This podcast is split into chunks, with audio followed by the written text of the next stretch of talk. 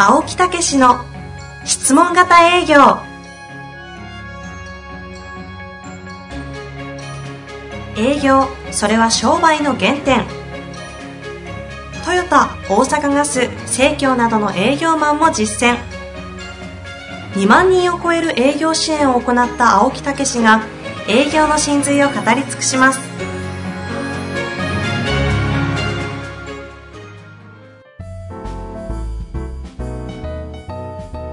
にちは。ナビゲーターの遠藤和樹です。青木武の質問型営業。今回は特別ゲスト編としてお送りしてまいります。青木さん本日もよろしくお願いいたします。はいよろしくお願いいたします。今日のゲストの方は？そうなんですよ、はい。ねもう本当に嬉しいなっていう感じなんですけどね。一体どんな方なのか。ええ。ー、あの、実はこの前の、山本さん。あ、山本正明さん。営業ですね。ええ。ーはい、山本正明さんがなぜそうなったかっていう原点のルーツ。あ、その、あの、山本さんが、ええ、今回のゲストの方に何かお世話になっているというええ山本さんが実は感動塾っていうのに行ってられましてね。はい。ええな、山本さん何をしてんのかなと思ったら、実はこれにもう何年も行ってるんですと。ほう。いうことを聞いて、そのルーツを探りたいなということで、実は私も今年行ったんです。あ、行ってきたんですね。そうなんですよ。実践者であると。そうなんですよ。その前にも講演がありましてですね、はいはい、もう、実は元役者さんそして、お勤めをしながら役者をしてられたというね。あ、そんな肩書きが。そうなんですよ。このペースで話しますと、また私と青木さんで5分、6分と言ってしまいそうですので。そうなんです、そうなんです。はい、今回のゲスト、私の方から、はい、簡単にご紹介させていただいて、はい、バトンタッチしたいと思います。はい、えー、ご紹介させていただきます。えー、今回のゲストは、感動プロデューサー。講演家、作家として活躍されているドラマスティックステージ代表取締役の平野秀則さん。をお招きしております。はい、こんにちは、平野さん。あ、こんにちは。いい声ですね。いい声ですね。今、あの、青木さんがですね、あの、途中でこう差し込んでくださったんですが、まだあの、プロフィール私ご紹介したいと思っておりまして、失礼しました。ちょっとだけご紹介させてください。平野さん、少々お待ちください。はい、えー、一部上場企業のビジネスマンの傍ら、演劇の舞台俳優として10年間活動。その経験からビジネスと演劇の関連性に気づき、独自の感動創造手法を開発。勤務していた企業の V 字回復に貢献する。独立後は日本で唯一の感動プロデューサーとして規模や業種を様々な企業へ講演、指導を行い、誰にでもできる感動創造の極意を伝えている。音楽の殿堂サントリーホールや紀ノ国屋ホールでもセミナーを開催し大きな感動と反響を呼ぶ。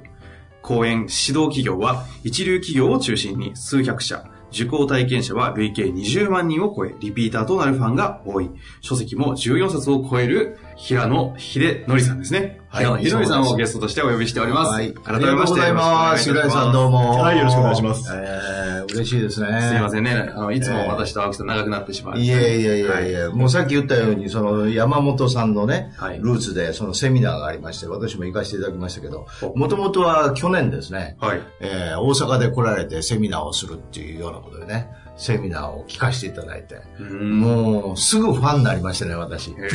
もう CD とかね、DVD とか全部揃えたんですよ。あ、そうなんですね。ええもうすぐ買いましたね。意外とね、あの、襟好みされる青木さんですからね。いやいや、そんなことないですよ。私としてはびっくりです。いやいや、本当にね。で、まあ今年行ってみようっていうことで行ったっていうことですけどね。あの、セミナーでね、かっこいいんですよ。やっぱり役者さんのね、そういうことをやってられたからね、出方からね、そのステージの身のこなしとかね、かっこいいんですよね。その臨場感がこの今日はね、ポッドキャストでどれだけ伝わるかそうなんですよね。えー、だからそういうようなことで。はい。それでもう一つ、言わせていただくとなかなか平野さん出ませんね。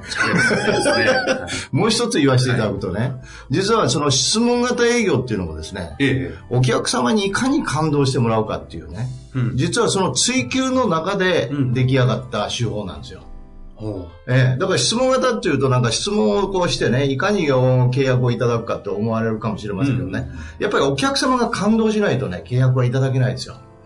ええ、だからそういうようなことで、実は私の目指してることをストレートにやってられるなっていう。ええ、私は質問という切り口でしたけどね。まあそういうようなことで、えー、やっと登場していただきますね。はい、平野さんでございます。どうもこんにちは。はい、こんにちは。はい。まあ、せっかくですのでね、えー、あの、平野さんご自身の方から私の方はもう世の中に出ている、はい、あの、プロフィールをご紹介させていただきましたいや、もう本もすごいベストセラー作家ですよね。十、何冊ですか、今で。14冊。14冊ですね。今回出していただいた、ね、だ出された本で、えー、ドラマ思考。進め。ね、進め。これなんかね、初版が1万5千部ですから。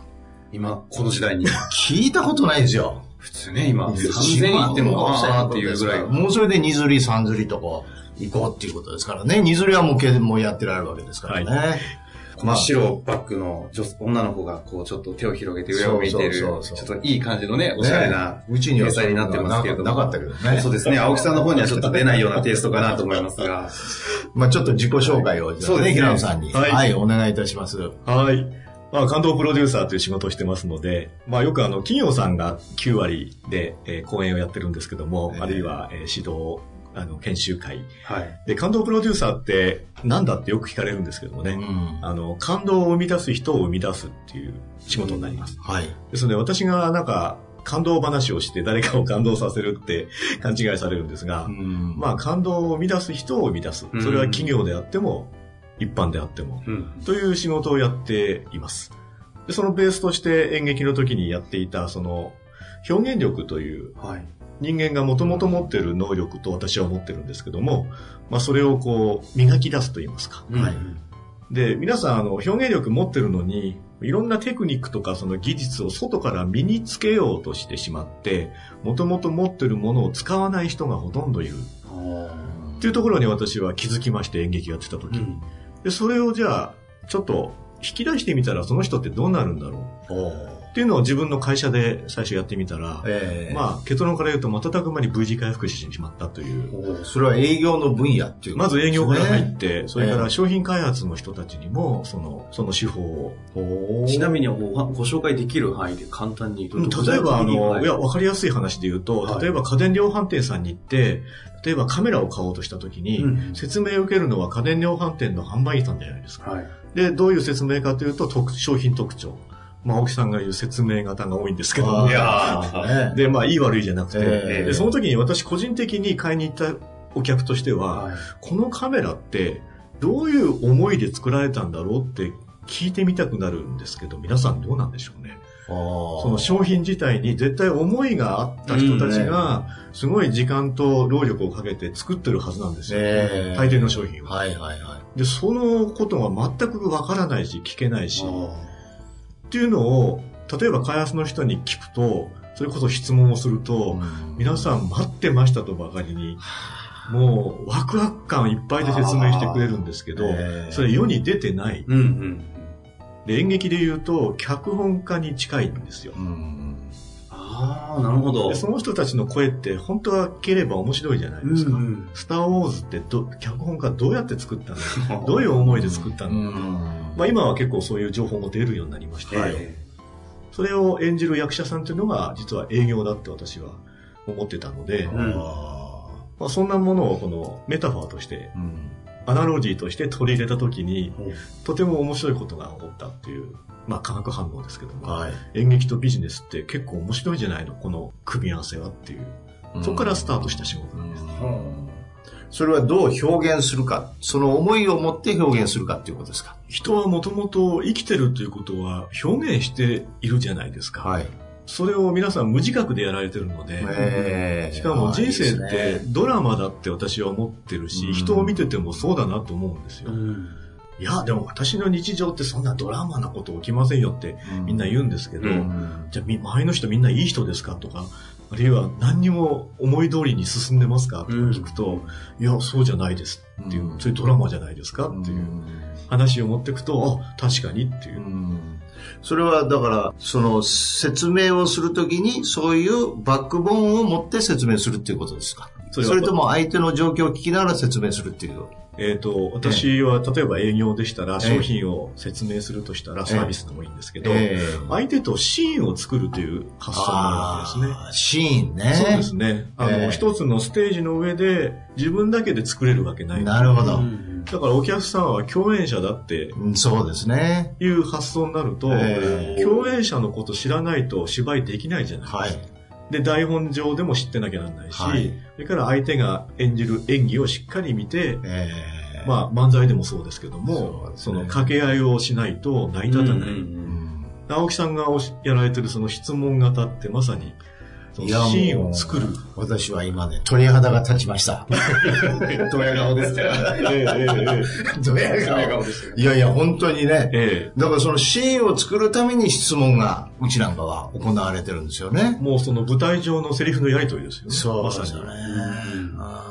そうすると、シーンっていうのがそこに明らかにこう、実現してきてですね、えー、そこでどうせ作るならお互いにいい演技をできるようにアプローチした方がいいじゃないですか。えー、それでそのシーンを作るためにはまずどうする、どういうことをするんですか？まずはもうそこで、あの、例えば相手は共演者じゃないですか。えー、嫌なやつも共演者じゃないですか。えー、芝居でいう。はい。そうすると嫌なやつをいいやつに変えたらおかしくなるじゃないですか。えー、うんあの、演劇でも映画でも。はいはいはい。そのまま受け止めていいわけです。受け止め、受け入れるっていうことね。受け入れまなくていいんですよ。受け止めるまででいいです。受け止める。そっから先受け入れるかどうかは、あもうシナリオによる。はいはいはいはい。なるほど。で、相手の演技を受け止めれば、返せるじゃないですか。はいはいはい。という発想なんです。なるほど。それが、それがそういう、こう、そこで作るのに何かどういう言葉があるとか、シーンを作るのに。あそうですね、ね、あ言葉というかあの自分が発する言葉は全部セリフだっていう感覚になった時に、えー、人は言葉を大事にし始めるはい。それから例えば営業で説明だけして売りつけようと思ってることに気づけるわけです、自分が。なるほど。自分のセリフがそうなってるはずですから。えー、そうすると相手がその売りつけられるのを嫌がってるっていうのが見えてくるわけです。うん、はい。うん、そうした時に、ちょっと待てよと。この共演者が欲することを自分が提供したら、えー、それは別なシーンができるんじゃないか。なるほど。で、自分はどっちが楽しいか。うん。その欲することというものを見つけるためにはどういうふうにしていくんですか？質問だったりするわけですけどやっぱり。はい。今合わせていただいたんですよ、きっと。でも、まあそこのシーンを作るにはお互い共有しないと、コミュニケーションにならないといけませんね。そうですね。私はそこで、あの、共演者っていう相手を、こう、ハーモニーをどこまで作れるかっていう。出ました、ハーモニー。世界で、ね。そうですね。それで、えー、そこの、こう、今日、シーンができて、ええ、そしてそこでプレゼンが始まりますよね。そうですね。そのプレゼンっていうのがどういうプレゼンですか？あのよく聞かれるかもしれないですけど、えプレゼンテーションってプレゼントするっていう意味だと私は思ってるんですよ。はい、だから何かギフトをプレゼントする。はい。であれば、相手が欲するものを渡した方が喜んでもらえるじゃないですか。うん、うん必要じゃないものってタダでもらってもいらないじゃないですか。はい、それ捨てたくなる。例えば、海外旅行で買ってきたネクタイとか、全く趣味と違うものを買ってきてもらっても、その時はありがとうございますっても、絶対つけないじゃないですか。はい、だったら、どうせ気持ちよくギフトを送るんだったら、その人の好みとか、はい、その人がどんなものを欲してるのかって、知ってから買った方が、お互いのためになるじゃないですか。だからその、やっぱ相手とシーンができると、そういうことも当然質問でも聞くでしょうけど、ええ、やっぱりこうコーディネートしてきますよね。そうですね。雰囲気がこう出てきてね。だからそれが上達してくると、ね、もうジャズのセッションになってくる。ああ、うん、いいですね、決まった段取りをやろうとするのが、二流三流の役者なんです。ああ、素晴らしい。台本通りじゃないわけです。一流の役者さんっていうのは相手のちょっとした変化も、に、やっぱりこう、合わせながら、でも引っ張られずに、シーンを作れる力がある人なんですよ。それを私は目指してますし、ビジネスパーソンにもそういう表現力を持った人になると、なんつうんですかね、相手の喜びが自分の喜びとしてもうダイレクトに感じることができるっていう。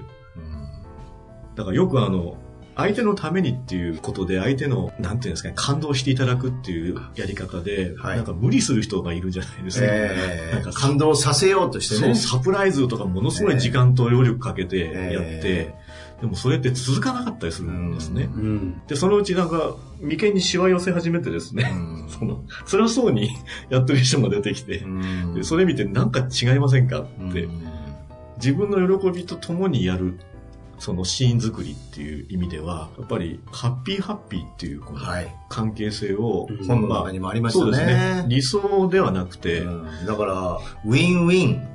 をさらに上行って、ハッピーハッピーって、すごいいいじゃないですか。そうですね。コピーとかしたりすみませんっていう話です。ウィンウィンって、あの、当事者同士ウィンウィンっていうのはよくあるんですけど、実は。で、第三者がルース、ルースになってるっていう、負けっていう関係性も見えないところで発生する。あつまり、勝ち負けは二面性ですから、勝ちだけが残るはずがなかったりするんですね。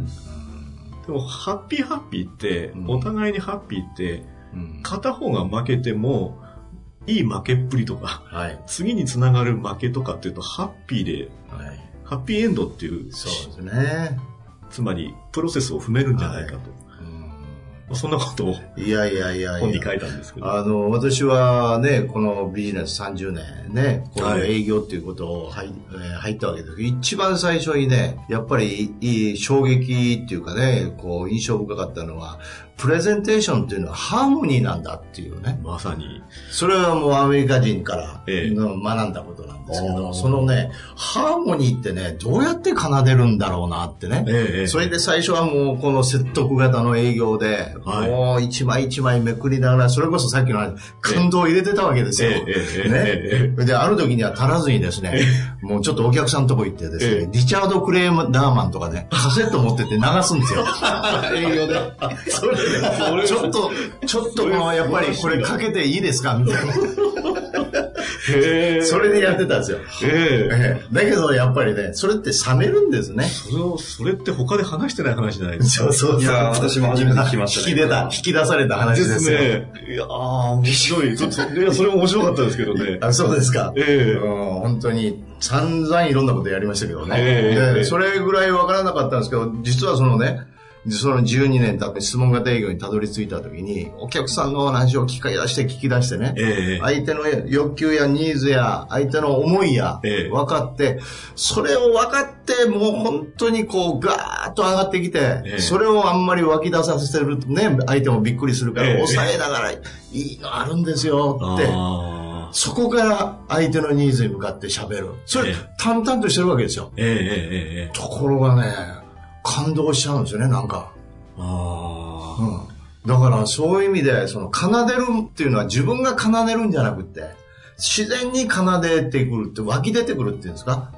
うん、あの、その時に私ね、ハーモニーという意味分かりました。あの、感動ってよく勘違いされるんですけど、うん、すごいことをやったり、えー、の驚くようなことをやられた時に感動するって思ってる人多いんですけど、えー、例えばサプライズとか、えー、それ感動のほんの数パーセントの領域の話で、ほとんどの感動って心が繋がった時に生まれるんですよ。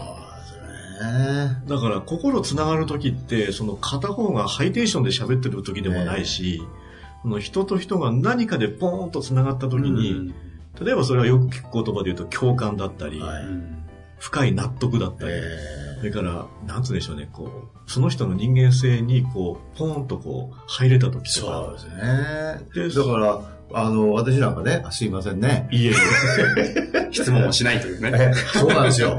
私が最近すごく大事にしてるのは、もう営業に入る前なんですよね。だからアプローチでちょっと親しくなって、いつも言うんですけど、ところでって言って相手の人生をまず聞こうって。この人がまず目の前の人がどういう人なのか、どういう人生を歩んできたのかね。えー、そうすると、いろんなことを聞いてる間に、えやっぱり興味あると深くなりますよね。なりますね。そしたらもういい人だなっていう気持ちになって、お役に立ちたいなっていう気持ちが湧いた時に純粋な動機っていうのが湧き上がる。その時のね、セールスなんてもうセールスじゃないですよ。もう100%お役立ちですよね。すごいですね。その時の、その、青木さんの状態って、もう、相手がノーと言えない状態ですよ。もう言えないですね。ええ。いや、言えないっていうか、そんなことも考えてないですね、もう。あなたの役に立ちたいって本気で思ってる相手に、人間って全く怒れないんですってね。それから拒否できないんですってね。あの変な意味じゃないですよ。うん。それを、その、オーセンティックって言うんですけど、うん、本気でややられると、人はそこでもう共感し合わざるを得ないっていう。ね、でそれをそのテクニックじゃなくてその思いでやられてるからそうなんですよね。もうね今日はねもう真髄が出ましたね、ね、質問型営業の、うん、本当の真髄はここなんですよ。ここを伝えたいんですよで、青木さんさっきのお話聞いてて思ったのは、その前段階からもうシーンを作られてるんですよ。そこから共演シーンが生まれ始めてるんですよ。普通、ここから、その先からなんですよ。ええー、どういうことですか、それは。つまり、例えがどうかわからないですけど、演劇の舞台に出てくるときに、ええ、本当に上手い人って、袖の入ってくる前から演技作ってるんですよ。袖を出てからパッと演技しようとすると不自然になるじゃないですか。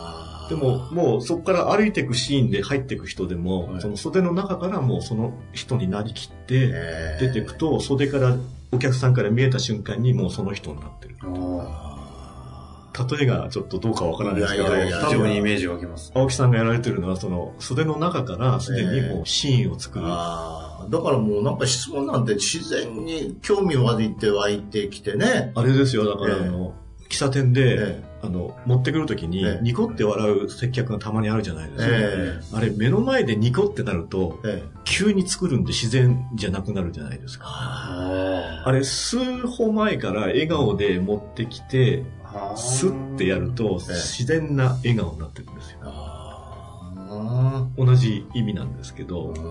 すごいね。面白いですね。いやあの、青木さんは感動塾という、えー、そのね、平野さんのその塾に出られたから分かると思うんですけども、えー、私ちょっと分からないんですが、えー、実際に出た、出られた後、まあ、いわゆるビフォーアフターで、こう、うん、感動塾に行って平野さんに触れた方々っていうのは、こう、どうなっていく感じなんですか？どうなってくる？まあ、私はもう、とにかく、なんか、あ、楽しいなっていう感じですね。うん。いや、だってですよ、本当に先ほど私、いろいろ書籍も含めてみましたけども、うん、そうそうたる上場企業がもうバンバンオファーを来ていて、えー、で、書籍で、で1万5千部からすられる平野さん、もうわけわかんないですよ。そうそうそう。で、14冊も出ていて、この状況っていうのは多分、こう、平野さんが講演をされたり、セミナーをされた時に、うん、多分と、すごいことが起きてるんだと思うんですけど、ちょっとそこをぜひ、どんな感じのことが起きてるのかは知りたいなと思うんですけど、うんどう感動しすぎて覚えてないみたいな。いや、いやね、逆に何がすごいかって、はい、すごいことやらないんですよ。ああ。すごいことやると、日常との乖離が出ちゃうんですよ。あ、そこ乖離起こさない？そうです。セミナーすごいぞって日常に戻ってさあ現実始まるっていうのは、うん、私苦手なんですよ。へ日常こそ本番の舞台だと思ってるので、だから日常と同じような自然な状況の中で、で、ちょっとだけ日常でやらないようなワークをやっていって、それで表現力ってなんか特別なもんじゃなくて、みんな持ってて、で、人に共感するってそのコツをつかむんですよね。ワークをする中で。だからコツを連続して掴んでいく、体感していくっていう、そういう軸です。私のイメージなんですけど、演劇ですよね。こういきなり、はい、なんとかになってとか言われて、みんなで手広げて踊ってみたいなことをみんなでこうややるのかなと思ってたんですけど、違うんですよ。あもう大の苦手ですよ。もうだから今回、感動プロデューサー、平野さんと聞いても、うわ、怖い怖い怖いと思いながら 迎えたなるほど、なるほど。今日多分リスナーの方もね、声で届いたと思うんですけど、この、すごいいい、ハスキーな、おしゃれな声で、なんかこう奏でる、淡々とした、そうそうそうあんまり上下も波ないじゃないですか、声も。なんだろう、この心地よさはと思った。あっていうか、ニュートラルって最強だと思うんですよ。はあ。感動を語る方がニュートラルが最高というそうです。そうですね。ニュートラルってその人が一番出るので、でそれ自分自身にしっかりと信頼と魅力を感じてる人であれば、ニュートラルにしておいて、あとは、例えば車で言うと、うんうん、ギアってそこからいくらでも入るじゃないですか。はい、ニュートラルにしとけば。うんで、仕事でその役割を演じるときに、まあ演じるって言うんですけど、そのトップギアに入れたり、ローギアに入れたりっていうのは、ニュートラルの状態に自分が軸として持ってれば、もう自在にできるじゃないですか。青木さんがね、オブマンティーノというその書籍があって。はい、大好きですよ。ああ本を書こうと思ったのは、オグマンディーノの本を読んでから。ええー、なんか共通することがありますね。あの本を読むっていう状態って、読んだ、読んだ後にニュートラルになってる状態を作ってるんだと思うんですよ。今の話を聞いて。雰囲気っていうかね。ええええそうですよね。と思ってちょっとお聞きしてたんですけど、なんかもうすでによく読まれてる時もびっくりですが。まあ、ほんでも自然体ですよね、平野さんね。ねそうですね。うん、だから、原稿一致っていうのがすごく自分の中に、こう、ポリシーとしてあって、うん、言ってることとやってることを一致させたいんですよ。うん、一致させたい、させない人をこの業界でたくさん見たので。演劇、演劇とかってそういうものだという理解をこう一般的にしちゃう気がするんですよ、ね、しかも演劇って原稿一致じゃないと、すごい臭い芝居になるじゃないですか。はい、つまり動きとセリフが合ってなかったり、表情とその人の醸し出すエネルギーが合ってなかったりとか、はい、絶対ダメじゃないですか。だから仕事で原稿一致をやってた業界だったんですけど、日常のビジネスの現場を見ると、原稿不一致な人すごく多かったんです。それでパフォーマンスが落ちてるんです。それでテテクニックをいっぱい身につけようとしてややるじゃないですか。はい、余計原稿不一致になってくる。なるほどね。で、情報過剰の中で情報をいっぱい取ってる人いるじゃないですか。うんうん、知ってるけど、本人やれてないっていう、うん、どんどんどんどん帰りが出てって。と原稿不一致度がどんどん上がっていって、原稿不一致度気づいたんですよ。この時代に原稿一致で動けば、それだけでアドバンテージになるんじゃないか。つまり希少価値。うんまあ、ほんでもそういういろんな経験をね、話戻りますけど、して、はい、それで感動というところへたどり着いたっていうね。感動ということをこうどう提供するかっていうことですかね。もともとね、うん、あの、他の方から言われたんですよ、感動というテーマは。私の中ではその表現力っていうのがあ、そうかそうか、表現をどうするかって人ってひょ本当に表現力のコツを知ると、どんどん魅力的になるっていうのを。えー、ところがみんな感動しましたって言ってくれるんですよ。それを話したりやったりすると。はいはいはい。で、ああ、感動を生み出してるんだ自分はっていう。まあ役者の時もそうだったなっていうことを、まあ逆に思い出して、だったら、自分が感動を生み出すだけではたかが知れてるから、感動を生み出す人を生み出すってことをやろうと。なぜ、なぜそういうことをやろうって、こう、まあ V 字回復とか前の企業でもね、ええ、そういうプレゼンを教えたり、営業でもそれ大きいですね。ね。その自分のあの表現をする、例えばセールストーク、うん、あの説明じゃなくて表現ってその当時呼んでたんですけど、はいうんはい、そうするとそれをこうみんなが使ってくれるわけです。うん、全国で。そうすると今まで自信を失ってた営業の方が、もう自信どころか、もう買わなくていいから話聞いてくださいっていう変なプレゼンテーションが始まるんですよ。で、自分の親にその商品を買ってあげる人とか出てきたんですよ。それがだから感動なんですよね。そうですね。ねで、私自身がそれを見て嬉しかったんですよ。自分の分身が感動を生んでるっていう、うその状況が。じゃあぜひそれを伝えたいっていうとこからやっぱり始まってたんですね。そうですね。じゃあそれを仕事としてやれたら、とってもまた嬉しいなと。そこがスタートですね。まあやっぱり自分の体験っていうようなね、とこですよね。自分の体験のそうですね、大きな喜びをもっと喜びたいなっていう、まあ言ってみれば、あれですよね、かなりエゴイスティックな。はい。いやいやいやいやいやいや。うん、まあ、私自身もやっぱり質問型営業ってね、自分で体験して、え世の中の人が、さっきの話ですよ、みんな困ってて、なんとかこれを伝えてあげたいなっていうね、えうん、そういうようなところがスタートですよね。確かにそうですね。えー、営業ってイメージがそうですもんね。えー、なんかみんなに断りまくられて、えー、あの落ち込んで、そこから何に上がっていくかみたいな。そうなんですよね。えー、それ青木さんは、あの、全く逆の発想からアプローチされましたもんね。ああ、そう言っていただいたらね。ええー、だからそれってまさしく営業というのは一つのドラマだよっていうことを質問っていうアプローチを取られて作られたって私には見えるんですよ。ええー、そうですね。ドラマを怖がるか楽しめるかって全然違うじゃないですか。ああ、なるほど。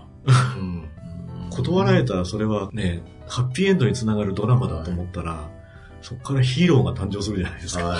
えーだからやっぱり質問をしてね、だからそういう切り口で相手のこととシーンを作ってね、えええそれでそこがもうすごく重要ですよね。そうですね。えでもそのシーンを知って、そして相手の欲求やニーズを知って、そこから相手のために奏でてあげるハーモニーね。ええ、でもここにはね、やっぱりね、表現力いるんですよね。いりますね。ね？ねだからこれ、なんかこの感動と、感動塾と営業塾なんて、これドッキングしたら、ものすごく面白いですね。ね？もともと私のスタートが営業の、その、販売力を上げるっていう部分と、そのお客様との関係性を、あの、強めていくっていうやり方ですので、はい、それは、例えば、その商品を売るんじゃなくて、うん、商品の表現の仕方を売るっていう営業だったんですよ。代理店さんに向けて。はいはい、普通代理店さんか売ってくださいっていう営業で頭下げるところが、うん、こういう面白い商品の表現の仕方ありますよ。はい、それが商品になっちゃったんです。変な言い方ですけど。そうすると瞬く間に広がっていくんですよ、商品が。はいその表現というのは話し方だったり、こうどう喋るかそういうことではないや、それも含まれますね。つまり、説明というのは、うん、青木さんがおっしゃる、その、説明型営業の、で、説得と私は呼んだんですけど、うんうん、説得力ってみんな上げたいと思うじゃないですか。はい、思いますよね。えー、でも、それは私のよく営業の方の多い研修で聞くんですよ。うんうん、説得力上げたいです。説得力上げたいと思いますよね。で、みんな手を挙げるんですよ。はい、じゃあ今度自分がお客さんになった時に、説得されて物を買いたいですか？って聞くんですよ。うんうん誰も手を挙げない。まあ事実ですよね、真実。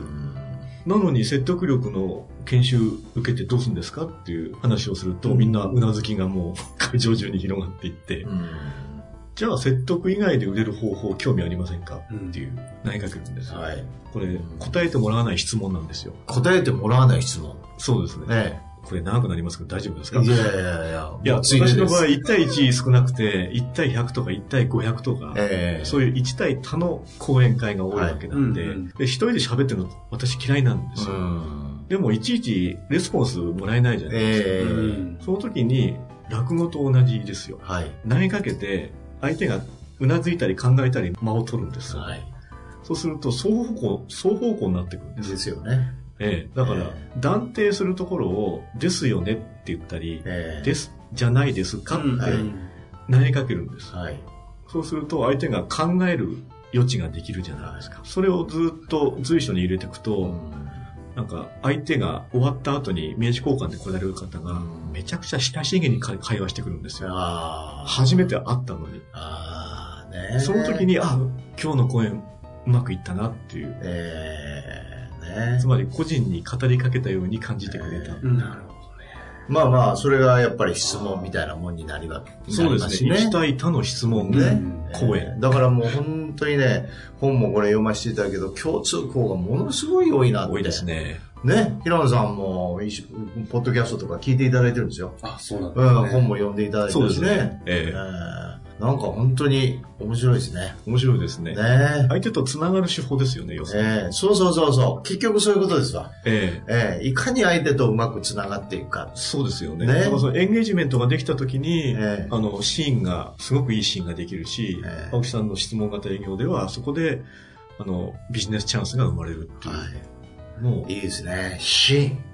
ね、演劇と聞いたので、自分の別の役割をこう、ぬいぐるみを着るような形で、自分をいかに嘘つくかの話で、どう見せるかみたいな話なのかと思ったんですが、まさかあの本質的なコンセプトのところでお二人が非常に近いことを、同じなんでしょうけど。だから嬉しいですよ、本当に。今日はね、なんかその中で、両者が根源にあるものが近いよねというところが非常に営業と、営業の本質的な考え方と、そうですね。演劇の本質的な考え方が近いなというのが分かったんですけども、もうちょっと次の回の時に、具体的にじゃあ感動塾だったり、平野さんがどんなことを教えられたり伝えてってるのかっていうのを、そうですね。ぜひあの、あの、平野さんの歴史を今日はね、聞こうかなと思うけど、全く、それ全然予定外で、ね、でもいい話になりましたね。本当ですね。ねえー、だからどう、やっぱり我々提案とかいろいろこう世の中にしていくけど、えー、まあ要はさっきのハッピーハッピーやと思うんですよ。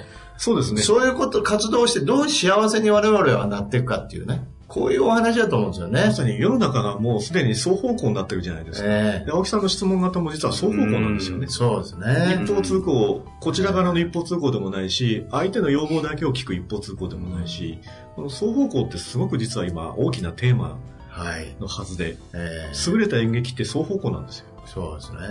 まさに。えー、私はもう本当に平野さんの感動塾っていうのはなんでワクワクするのかななんてね。えー、思思うんですけど、やっぱりワクワクしちゃうんですよ。感動軸って面白いですね。頭の先にハートが反応するんですよね。で、後で頭でそれを復習していくんなるほどね。まあ論理が後で、ね。普通逆ですよね。ああ、論理から入りますもんね。入りますもんね。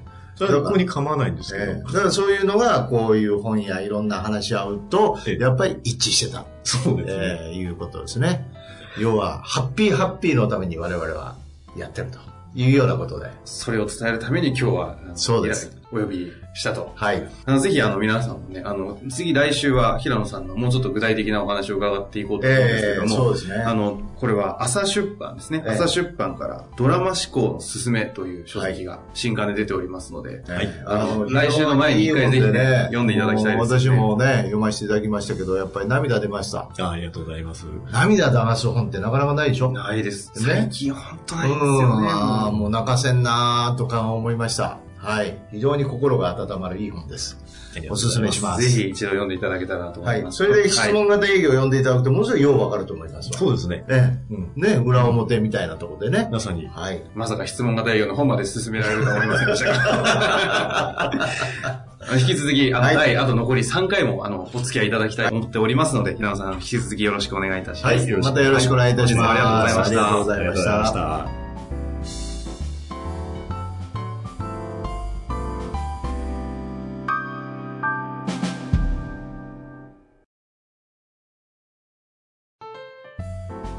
遠藤和樹です。番組では青木武氏への質問をお待ちしております。ウェブサイト質問型営業のホームページの右サイドにあるポッドキャストのバナーからアクセスいただきお申し込みください。ホームページは質問型営業で検索するか URL www.s-mbc.jp でご覧いただけます。それではまた次回お会いしましょう。